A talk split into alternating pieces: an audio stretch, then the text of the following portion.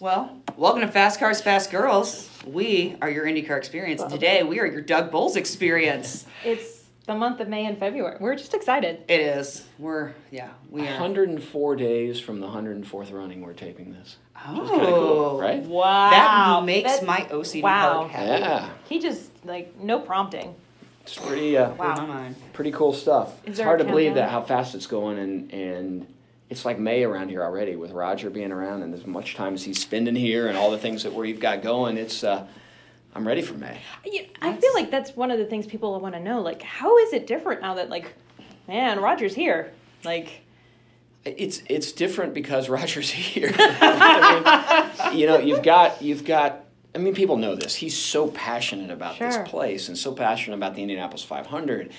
And about the 400, I mean, he just loves the racing. And how many times have you heard him say the first time he's here was in 1951 as a 14-year-old? And it's pretty crazy to have the days. I mean, he comes in every week. He's here for a day or two or three a week, just really trying to understand the whole facility. And his mantra all along has been, look, I'm not coming here to change things.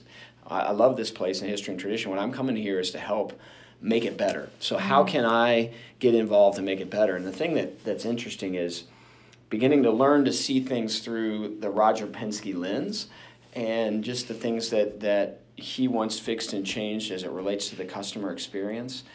And it's really been a fun ride to see the things that he says, why are we doing things this way? Maybe we do it like this. And you're like, you know what? That's a great idea. And we should do it like this. And that's, so not only are we getting ready for the 104th running in 104 days, we're also getting ready for the 104th running in 104 days with some Roger Penske changes that we'll make leading into that. And then I think this is just the beginning of what you'll see is a real commitment he has to the fan experience. Wow.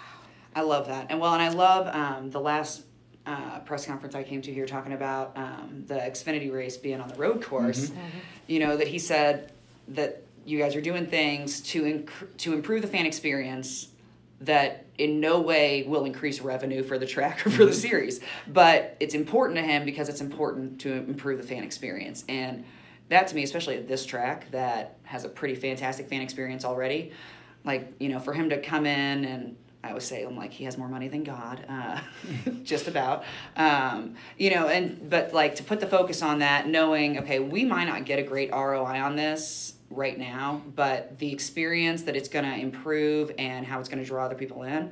I love that he's got that mindset and just that openness, especially considering, that he's an octogenarian, the fact that he is still so connected with these younger fans and what they want to do and see while they're here is just awesome. It's funny you talk about him being an octogenarian. Because he's got the energy of a 20-year-old. Amazing.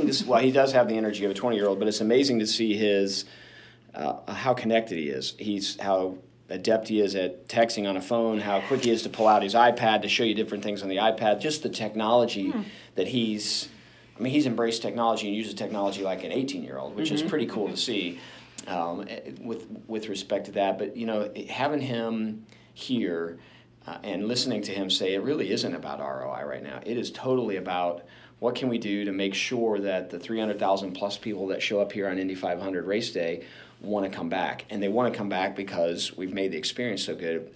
Really, really early on, within a week of the announcement that he was going to purchase the Speedway, he asked for all of the information we could give him related to what a customer thought and some of the concerns a customer had. So we've done these post-event surveys for as far back as I can remember. Predates me being here in 2010. And you can compare year over year over a whole bunch of different experiences the fans have gone through. And then there's a whole area for them to give free responses. So we gave Roger the last 3 or 4 years of the data. And within a week, to have him come in and go, okay, I've read through all these. And here I've bucketed for you what I think are the areas where people are most concerned. Wow. And he was right on the buckets. I mean, he was able to pick out the things, especially in those free responses, that people said could make the experience better for us. And a lot of the stuff that we will address between now and May are things that Roger picked up on that our customers cared about.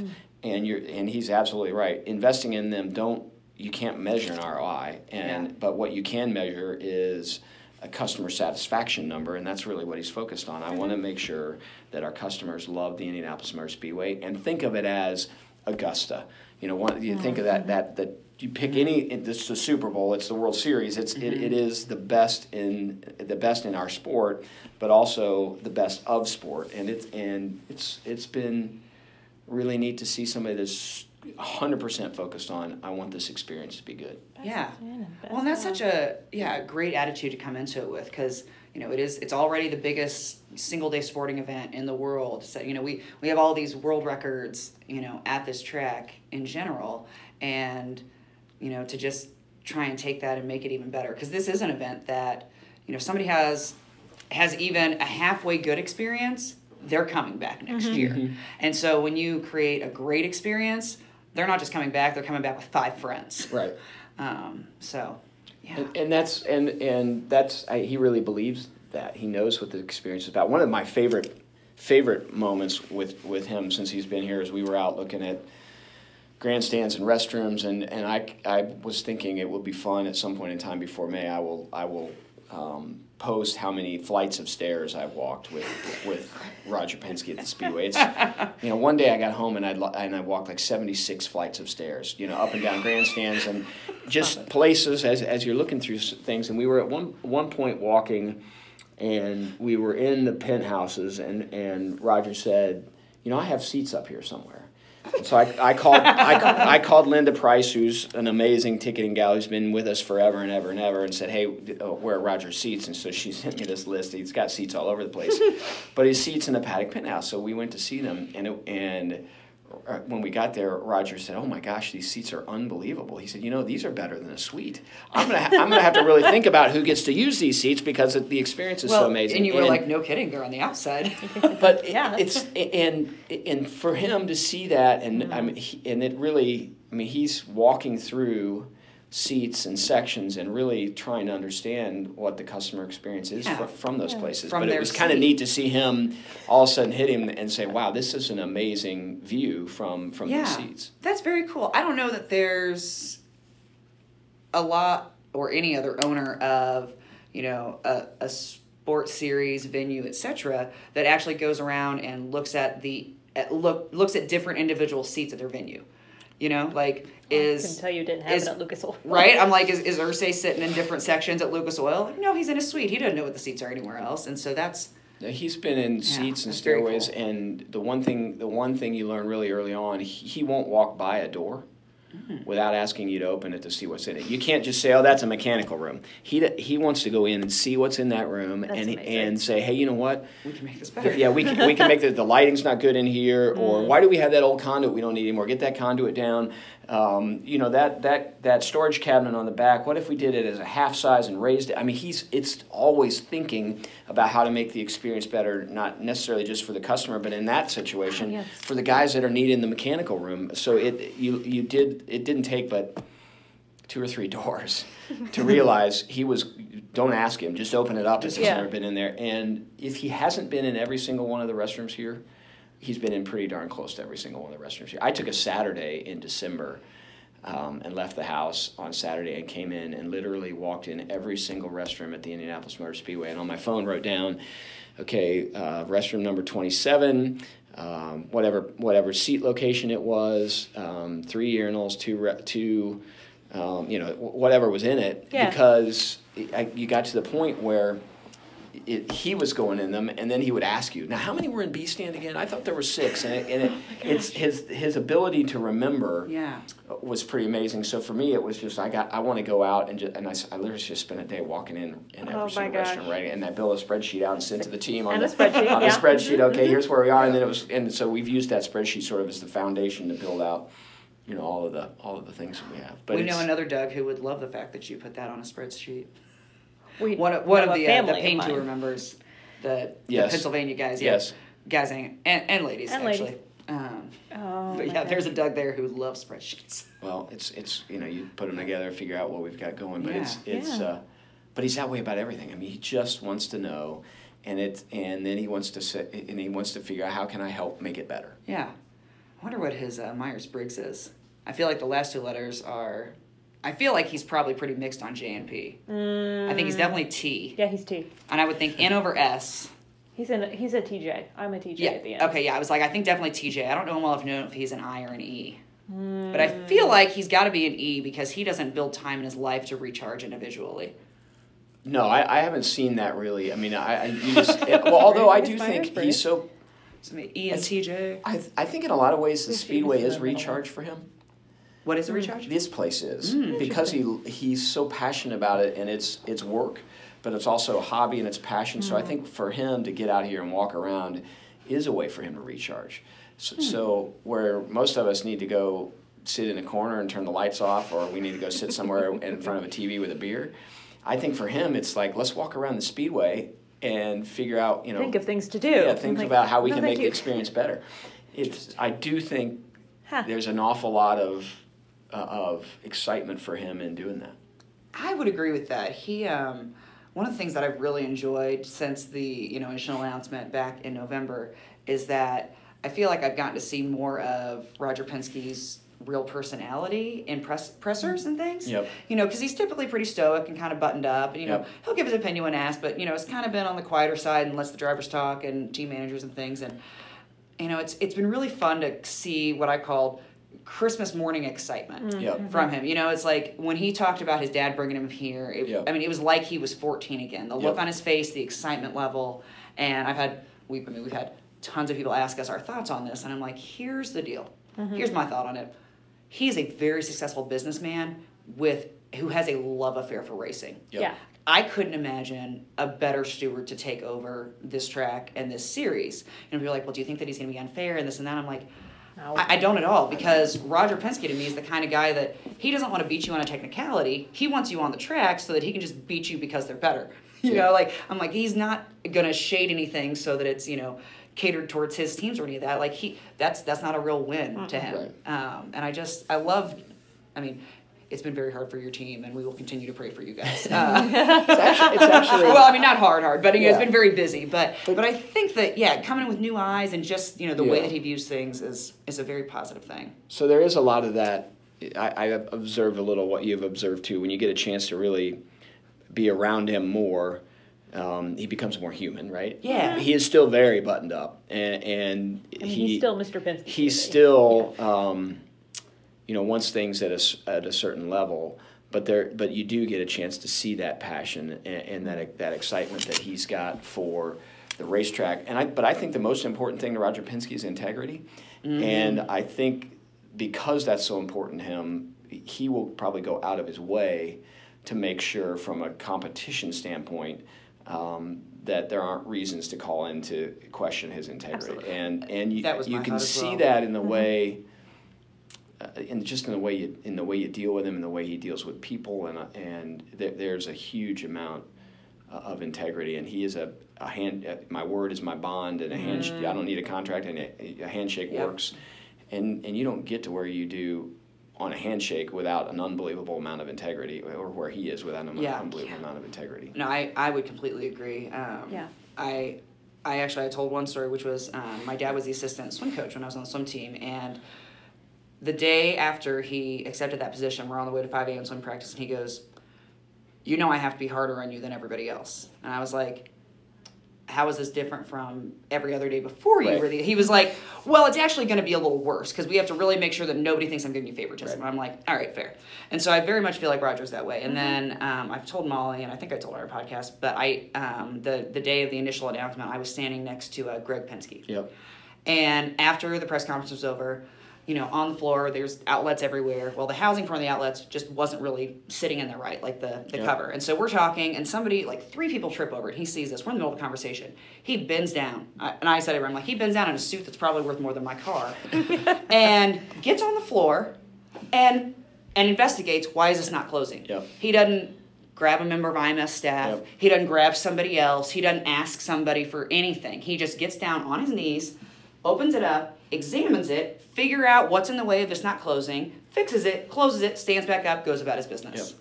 And in that moment I thought, that right there tells me all I need to know about Roger Penske, because if he raised a man to act like this, I completely trust him with this facility. And like that there's no, that's not my job in that man. And that is not just in situations like, so Greg spent a lot of time here as well, and just walking around the facility as we're looking at, whatever it is we're looking at, it becomes a race now between Roger and Greg and me and whoever else is out there. If we see a piece of trash, who's going to get it first, right?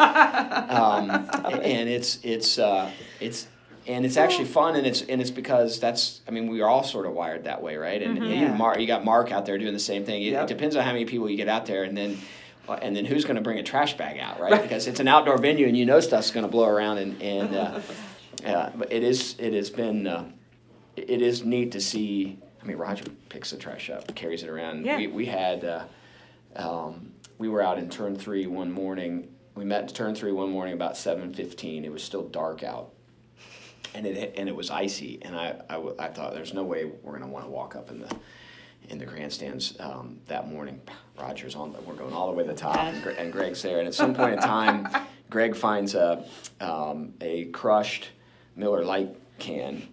And we don't have any trash cans out trackside right now because we've taken them all in, right? They blow away, so you're stuck holding. You're stuck holding it. And we get down, and one of the guys on staff who has a great sense of humor, looks at Greg and says, "You've been crushing beers already, Greg." And in my mind, I'm like, maybe we should get to know the guy a little better before we start doing the beer jokes at 7:30 in the morning. Yeah. And Greg just smiled and said, "Nope, just helping you clean the place up." And it's. It's pretty neat to see. I'm going to go ahead and say maybe we don't take them out to like turn 3 the day after the 500. I'm concerned about that. Yeah, well, if you needed some downtime, do take them out there because they'll be busy for a long time. That's right. Like that idea. It won't be the day after. What I'm a little worried about is just how they handle the day of. Because when you get that many people in the facility, and it doesn't matter how many trash cans you have, eventually they fill up. Yep. And then you can't get people to get there in time to switch. So our place, unfortunately, and we have customers who just throw stuff, right? Yeah. So I've got to figure out a way to make sure that at least for the last half of race day, that we don't have a conniption over the fact that the place is getting pretty trashy. We volunteer to keep them busy. How about that? That'd be great. I'll do what it takes. I'll keep them busy. So, I mean, that's our biggest challenge today is race day when there's so many people here. You just can't get to trash cans quick enough. The day after is okay because it starts getting clean. Even the night of, we've already started cleaning up by 6 o'clock, right? But the day after, inside turn 3 is still a little bit of a problem. That's dicey. Yeah. You know what? It's still better than the Snake Pit was in the 90s. It is. We haven't found many burned cars, or every once in a while we find a car. I think a couple years ago we had a car left. Shouldn't say yet. Yeah. Yeah. No. Don't speak that out. They're working hard. Yeah. In the 90s, they were finding people still waiting. Yeah. They were still hadn't quite gotten up from their nap.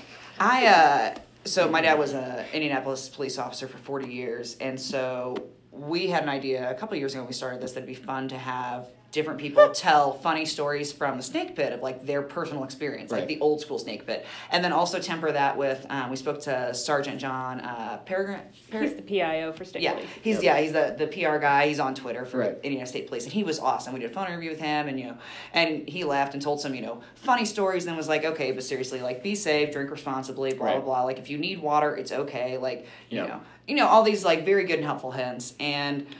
We had some great interviews, or we had some great stories, and about 95% of people would not go on record with them. Yeah, all of these cops are like great stories. Yeah, no, I had some great interviews from retired police who used to work with my dad, because I'm like my dad told some hilarious. I mean, he didn't come to the race after he stopped having to work the race for a long time because he had it was like. No. It was almost like a PTSD of like, okay, the things I've seen in the Snake Pit I can't unsee, and so like, but he eventually came around and loved the 500. I couldn't get any cops to tell funny stories on the record.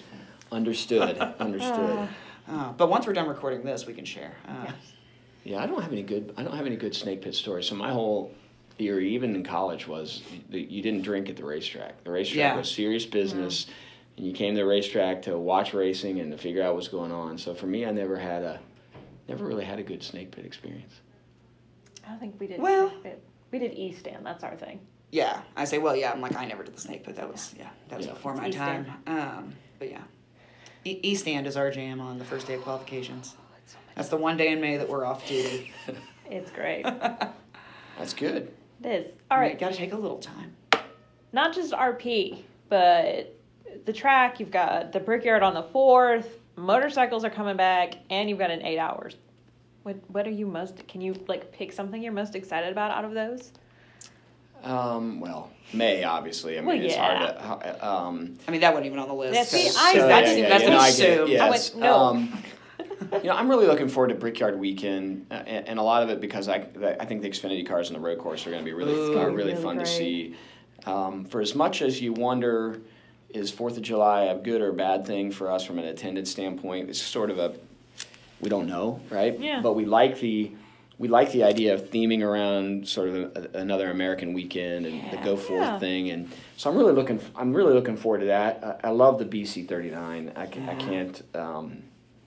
It's probably my second favorite thing behind the 500, right? So it's so much fun. Having that in July, you know, summertime, nighttime racing, some short track nighttime racing in the summer in Indiana is sort of what it's about. So that's a proper date for a midget race under the lights. That is a proper date for a midget race. Yeah. So look, I'm looking forward to that, but I think probably Brickyard Weekend. Yeah. You know, motorcycles would be cool. That's one thing. Once when MotoGP left, we hear all the time from motorcycle enthusiasts.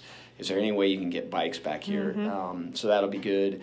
You know, when we announced the 8-hour race, people excited about having a real proper 8-hour race. Mm-hmm. Now we have to just figure out how do you get a proper, and this is one of the things I know Roger's really interested in doing, how do you get a proper prototype sports car race, you know, a proper sports car race at the Speedway at some point in time.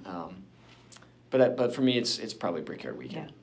I think that's pretty great. Yeah, when that was announced, we both said we're like, "This is perfect." This is like the most patriotic sports venue ever. Well, and you're right, bookending it with you've got Memorial Day for the race, and then you'll have the Brickyard on the 4th. Like, two American summer weekends. How fantastic! And you know, it's one of those that it's like, even if the first year numbers aren't that great, this is a weekend that can easily become a family tradition. Yep. Mm-hmm. You know, again with that fan experience, and I mean, you guys have been catering the Brickyard Weekend to a family fun weekend for a long, for a while now. Mm-hmm. And so it's got this, it's already got this assumption of like, okay, people are bringing their kids, they're bringing their families, mm-hmm. they're bringing, cousins, sisters, brothers, whatever, and making a thing out of the weekend. And then you add in some fireworks and some extra fun stuff. I mean, you add in fireworks, I'm there, aren't we? We're in. Yeah, we came to the Rolling Stones on the 4th of July. For the fireworks? Yeah. Well, no, we came for the Stones. We came for the Stones. Okay. Our parents raised us right. We came for the Stones. Yeah. But when we found out there were fireworks, we were like, well, this just made the price of those tickets even better. Yeah. Yeah. No, we're excited about the fireworks, and we're having some food festival stuff going on. Trying to just find reasons for people to come here. It's 5 days of racing, and it's a whole bunch of other activities. You know, obviously FGL will be fun on Saturday morning. So our biggest challenge with that was the Indians do such. I mean, that's their main night, right? That's right. So I called Randy. When we made the announcement. Said, look, we want to work together to make sure that we're not stepping on your night. Yeah. And so the way we're going to do fireworks. So Randy will do his fireworks once the game's over, and then from there it'll be downtown, and then we'll do our fireworks after downtown. You know? So we've tried to coordinate as three separate. I mean, somebody theoretically could get to all three probably, and then we're gonna. I don't know if we've actually with a police escort. Right? I don't know if we've actually announced this yet or not, but our hope is that at some point in the day on the 4th, we'll open the grandstands up. For anybody to come in to watch the fireworks. Oh, that's a good idea. So be after on track, but just inviting the community to come out and another opportunity to watch fireworks. And the nice thing is if people are out here already sitting from the turn 4 grandstands, you'll be able to see the downtown fireworks. And then totally. Oh, that's because we could see the downtown during the concert. Yep. You know, they were going off at the end of the concert, and the concert ended, and then we had, and it was just great to be in the shadow of the Pagoda and have fireworks right there. Yep. Oh, that's a great idea to open it up for the community. Yeah, so we're excited about that. I think that she'll get. I think that you will see immediate ROI on that actually, because people will come in earlier and spend money on concessions. And we just need people to come back that weekend. Give us another shot on Brickyard Weekend. We just want people to come back and enjoy it. I think so.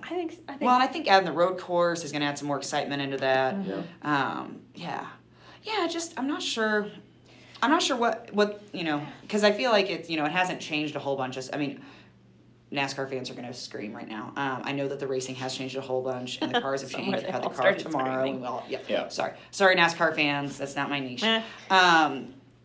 But, you know, the first time I came to the Brickyard, it was when it was still a packed house. Right. Mm-hmm. And then the first time that Molly and I came, you know, it had been a bunch of years because, again, I'm an IndyCar girl. Right. I came and I was like, this is not at all how I remember this. My dad went to the inaugural, and he was like, yeah, it was packed. And now I'm like, I say, didn't that one sell out? Yeah. So it was sold out really through 2001. Yeah. But I'm thinking this. But I think we can. Yeah, I think it can build back up. But I think it's also unrealistic to think that we're ever going to sell it out again, right? Well, this facility is huge. It is huge, but I think we have a long way to go, and we can grow it significantly, and that's really what we're trying to do. I mean, Absolutely. we still have more people here for Brickyard 400 race day than our downtown for an NFL football game. So it just, when you take 235,000 seats and you spread those people over that, plus 250 acres of infield, sure, it makes a lot of people look like it's not very much. Right. Yeah. Yeah, I'm like, this is a place where you could have 70,000 people and it looks like it's empty. Correct. Mm-hmm. Yes. Yeah, my dad used to always say that on a race day, and it's true, this track, this property, is the second biggest city in the state. Correct. Yep. It is. Yep. The busiest emergency room in the country from 6 a.m. to 6 p.m. on Indy 500 race day. In the infield. Which is nuts, right? Oh, right? Gosh. Shout out Dr. Billows. Yeah, I know. He's just the whole team. So. Yeah.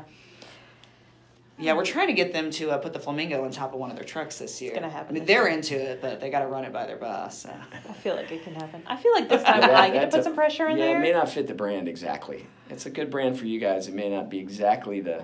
I'm sure they get state money. It's fine. I'll take care of it. That's right. You heard me. I'm like, it may not be good for their brand, but they all find it hilarious. I'll tell you that. I like it. Well, actually, the last time we saw Billis, he goes... You didn't bring the flamingo? We could have put it on top of the ambulance. I was like, I didn't know that was an option. What? Well, you know, it was the flamingo that helped me find you at the Daytona 24-hour race this year. I'm looking around for Brian's pirate flag, and I can't find it. And I'm looking, and all of a sudden I go, oh, flamingo, I know where I'm good. That's half the reason we have it now. Where are you? The flamingo. Yeah, we realized the very first time we had it because fans of ours found us, and it also made it easy to identify our golf cart at Mid-Ohio. AKA find my father when he's out drug riding. But yeah, we had fans that actually sat in the golf cart and took a bunch of photos, like did a whole photo op with the golf cart before they found us and then tweeted them out, and it was hysterical. That's great. Oh, yeah. Oh, the flamingo. Chad and his dad. Yep. So we'd be remiss, Molly's dad is still asking about being a potential pace car driver with the Flamingo. We're sure the answer is no, but we... Look, I still have to hold on to, like, favorite child status. Yeah, well, we haven't exactly secured our pace car driver yet for this year, so... Well, he's quite skilled. It's good to have. It's always good to have a backup option. He had a backup. You know what? Yeah, he's a backup. He also always has a sawzall, so he's a great backup for a lot of things. Great. You know, Victor Oladipo missed his flight to get here to do pace car training when he was racing, when he was driving the pace car, and we almost had to have somebody else drive because you can't Chevy just do it off the cuff. No, yeah. And it was going to rain the morning he got here, and had it rained, we'd had to put somebody else in. And fortunately, you know, we had him here before the sun came up, and we got the training in. But you know, there are times where you theoretically could have to go to the backup. I mean, there's just part of me now that really wants to see one of us tell my dad he has to go through training first. Yeah. Yeah, he wouldn't do that. Yeah, nope. No. So that will. Yeah, you know, the best part in those conversations with the pace car driver is you get them to think, oh yeah, I'm in, and then you go, okay, by the way, you have to go through a physical. And that's the one where they think, oh, I didn't know that. I know you had to sign up, but we require our pace car driver basically to go through the same physical that an IndyCar driver does. Well, it makes sense. Yeah, why not? They're not going slow. No, that makes perfect sense. Yeah, so, and certainly when you're Victor Oladipo, you're like, well, hang on a minute. I'm an NBA athlete. You think I'm not in good enough shape? This is a different sport, buddy. Yeah. I might have to land on Oladipo's side for that one. Yeah. No, I'm gonna land on their side because I remember when the basketball players said that swimming wasn't any harder than their sport, and we invited them to our practice, and they made it about 25 minutes before they conceded that in fact it was very different. Yes. So I'm just gonna say basketball, racing. Victor's a Hoosier basketball player. I know he's. I love him, and he was great, by the way. I mean, we loved having him, and he's been. In fact, I've got a photo of him around here somewhere, with the pace car, and it was a blast to have him. And it's fun when you can take Hoosier folks and give them the opportunity. It really is a big deal. That is great. Yeah. Yeah. Well, I will say I I've gone through the EVOC training that all the police officers and moms have to do, so I'm just putting that out there. There you go, yeah. Yeah, like that's what you're going to do race morning. I mean, I could hold off on the Bloody Marys till later if necessary. Till post-race start? You don't want to ruin a tradition. If the tradition is starting the morning off with a Bloody Mary, then you have to stay with it. Yeah. You know what? Molly doesn't have as many points on her license, so. Okay, fine. I'll do it. I forgot. So, speaking of May, that May feeling. Yes. What? That's amazing. We enjoy that. That's really awesome. Is that going to be our hashtag this year? So that I've used it. We've used it. The reason we went with that is because, as we found over the last few years, as we focused on, this is May and all the different, how do you May and all those different, it feels like that, right? So we're just still continuing to play off the whole May thing, and it still works with a, is it May hashtag, all the different things work really well with it. So we're excited about it. I mean, it also just fits with those photos of Simon on like the ticket and everything else, like you're just like that's exactly the Mayfield. Like we all feel that, even if it's not. You remember a couple years ago we did the greatest blank in racing, so you could fill everything in. That May feeling works exactly that way, right? It does. So that May feeling is the margarita on race or the Bloody Mary first thing race day. Oh yeah, no, that'll be a hashtag photo by 7 a.m. from FCFG. Hashtag that May feeling. So we're excited about, because then it lets everybody use it and talk about what's May mean to them. It is very much like the greatest blank in racing. I love that. Yeah. I mean, we're with the greatest president in racing, so.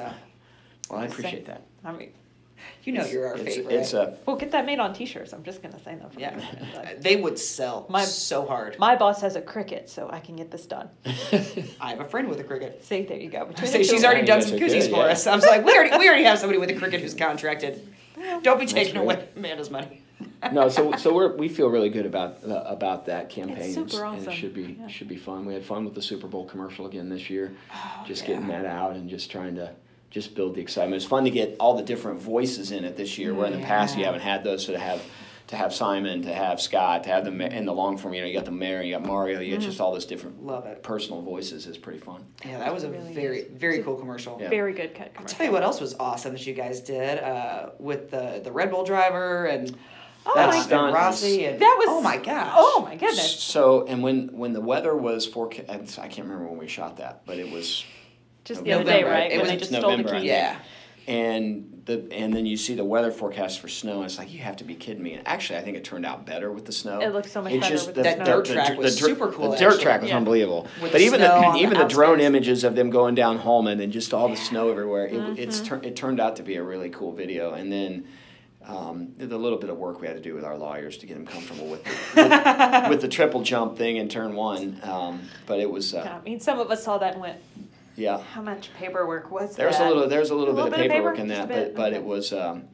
It was really cool, and to have somebody like Red Bull come in and say, "Hey, we want to do this," you're like, "How can you say no?" That's awesome, right? I mean, just the power, the marketing power of Red Bull, and when they do something, the way the images are going to come out, so we're going to be pretty spectacular. Like the one, awesome. I don't know how they framed that shot up, but like everybody, and then the Pagoda, I was like, I don't. They had a drone. Oof. You can see it in one of the other shots. I'm just saying the way that it all lined up was beautiful. Yeah, it was cool, and plus it was fun in November to hear race car noise out trackside. You know what's funny is that I actually did get a text that day. So our joke is that tire testing. That's what I wrote back. So anytime anybody like hears race cars, they text me. My mom, her friends that have moved here, what's going on at the track? And I'm always like, am I their scheduler? I don't. And so my go-to answer if I don't actually know what's going on is tire testing. Right. And so I did get a text in November that was like, I hear cars, what's going on at the track? And it was Mary Pat, and I sent back, or no, not even my mom. I think it was my mom. She was like, what's going on at the track? And I just sent back, tire testing. And she goes, because she's heard that podcast where I talk, she goes, is it really tire testing? You don't know. And I just sent back, I have no idea what's happening right now at work.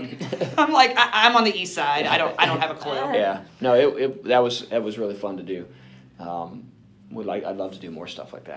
That was so cool. I enjoyed the bloopers. Alexander Rossi put out some of the bloopers and behind the scenes things, and the one where where they almost got it but it wasn't quite synced up, and I was like, that's still impressive. That's like still to cool. me for somebody to look at that and be like, not good enough. I'm like, I can't even.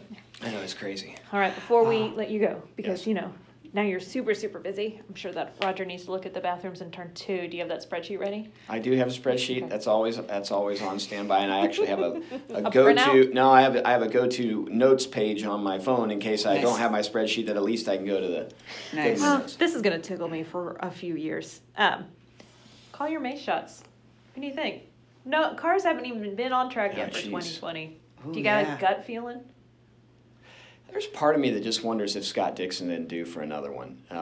As long as he's been around and he continues to be just really competitive and he's always there, if that obviously, you know, Joseph is one of those guys that's out there that hasn't won. He did better this year, but this is not usually his track.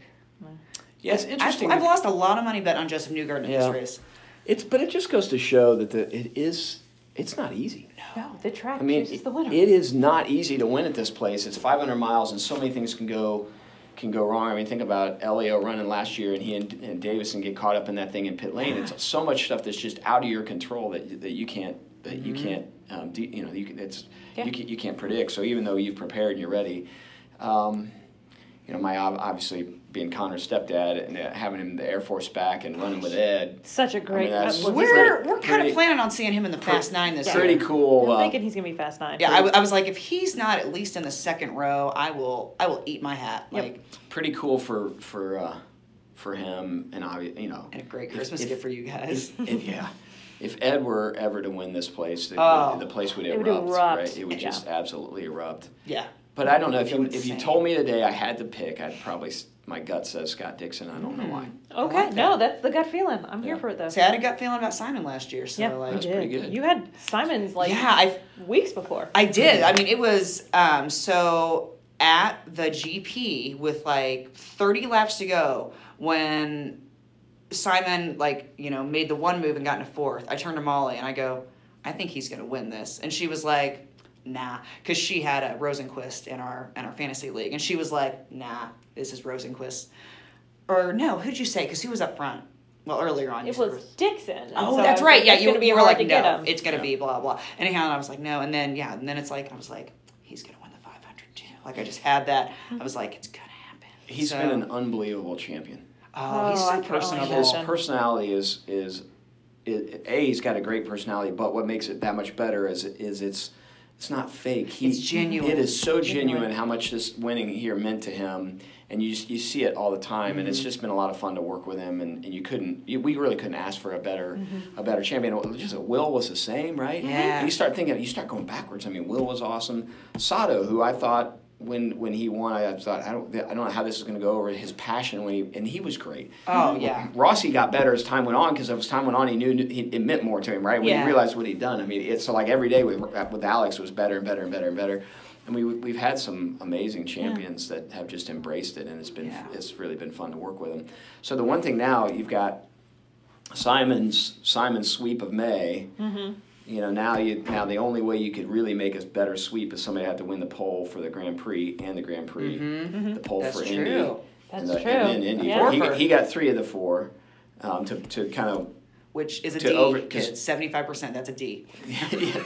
And Will got 50% right when he did it, so he swept it. But then it was like a new sweep, and then if you really wanted to extend it to pit stop competition, you could really do five things to get the true sweep of May. Oh, so this is the new challenge, I feel like. The main challenge. So we'll see if anybody can pull that off. Yeah, J-Dug is laying it out. If you think you're a real driver, he wants to see you with five things. Yeah, you go. There's five things. Two poles, two wins, pit stop challenge. And the pit stop challenge, can't forget that. Yeah. So that's, it'll be, but no, Simon's been great. Just loved working with him, and he's been... He's coming in for the 100-day out party. Oh, awesome. That's coming up. He and Will both and some other drivers. And very cool. And that's right. And that's coming up this Friday on Valentine's Day, actually. Valentine's Day, which goes over really well at home when you say, hey, guess what we're doing for Valentine's Day? Yeah. Fortunately, my wife likes motorsports, so that's good. Well, right? she's an angel, I understand. She is. 100%, 100% both of those things. Yes, she is. We're just helping you out there with that one, too. She's fantastic. She puts up with me and... for the most part. And the boys, you know. And the boys. And that's another thing. That's true, yeah. She has raced four boys. And she the male dogs, and it's just a house full of testosterone, and she's... and everybody knows that she's the alpha. The alpha. Like, that's how the house runs. She is definitely that. It is definitely her house. Oh, Lord, have mercy. So, on that note, we love you, Beth. All right. So yes, we do. Yep. Yes.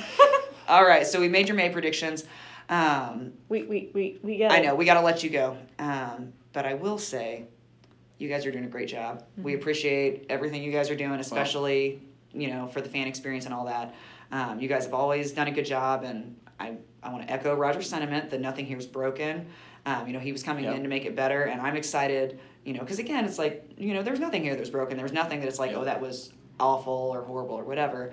And from the fan side of things, I'm very excited to see the new, what else is going to come about here. The new additions, and it's just... Well, the hard part is, right, we basically had 90 days, and what can we do in 90 days for this? So this is step one of what... I anticipate will be a whole bunch of steps over time that Roger and the team will all be able to continue to invest in the experience, and it just it's pretty refreshing. It's also really exciting to have somebody that committed to making the place better. And the real comforting thing is, he said 1,000,000 times, this was not a Roger Penske decision. This was a Penske family decision. Mm. And we hope that 74 years from now, people look back on the Penske family's stewardship of the Indianapolis Motor Speedway as fondly as they did the home of George's. So that's there's a lot of comfort in knowing that there's stability, not just through Roger, but through the generations to come of the Penske family that'll be here long after most of us are gone. Yeah. I don't think anybody could say it better. I don't think so. That's excellent. Thank you. Well, Doug, thanks so much for your time. Oh, thank you. Appreciate it. Ready to get going and racing? Yeah, I know. Oh, I got one final. Here's our white flag. Other than the 500, and for you, I'll say other than the races here at our track, what other IndyCar race are you most excited about this season? Oh boy, that's a great question. Because there's so many of them that I love. You can break it down to road course, street course, oval. I'm just trying to think off the top of my head. I love Texas, and I don't know. I think for me, fond of Texas is because we won there so much on the Panther days, right? So it was always such a good track to us. It's a great track, though. I mean, it is a really fun track. I love St. Pete just because it means the season's here. You get that going. So IndyCar Spring Break. Yep. Always looking forward to that one. And then, frankly, if it's a new, I loved Richmond, and I love Iowa as it is right now, and St. Louis Gateway's so great, and actually the people at Gateway, the team at Gateway, we have so much fun promoting together. They're fantastic. Yeah, Chris and Curtis are fantastic, but Richmond, I mean, if I sat and looked at the schedule right now, and so I'm trying to remember off the top of my head, but if I looked at it, I'd probably see Richmond because it's a racing town, so the people that live there love racing. It's a short track, and our racing tends to be really good on short track, and we'll be 50 miles an hour faster than a NASCAR car there, which is crazy, right, if you think about that.